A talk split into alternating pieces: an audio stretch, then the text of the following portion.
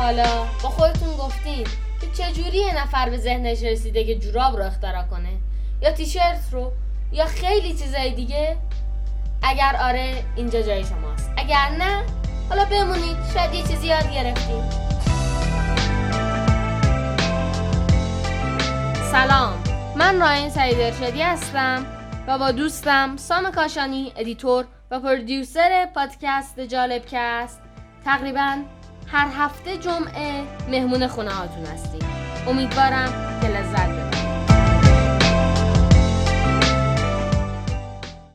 امیدوارم که از این پادکست جالب کست تا آخرین روز تولیدش نهایت لذت رو ببرید بدرود تا قسمت اول پادکست جالب کست تاریخ جورا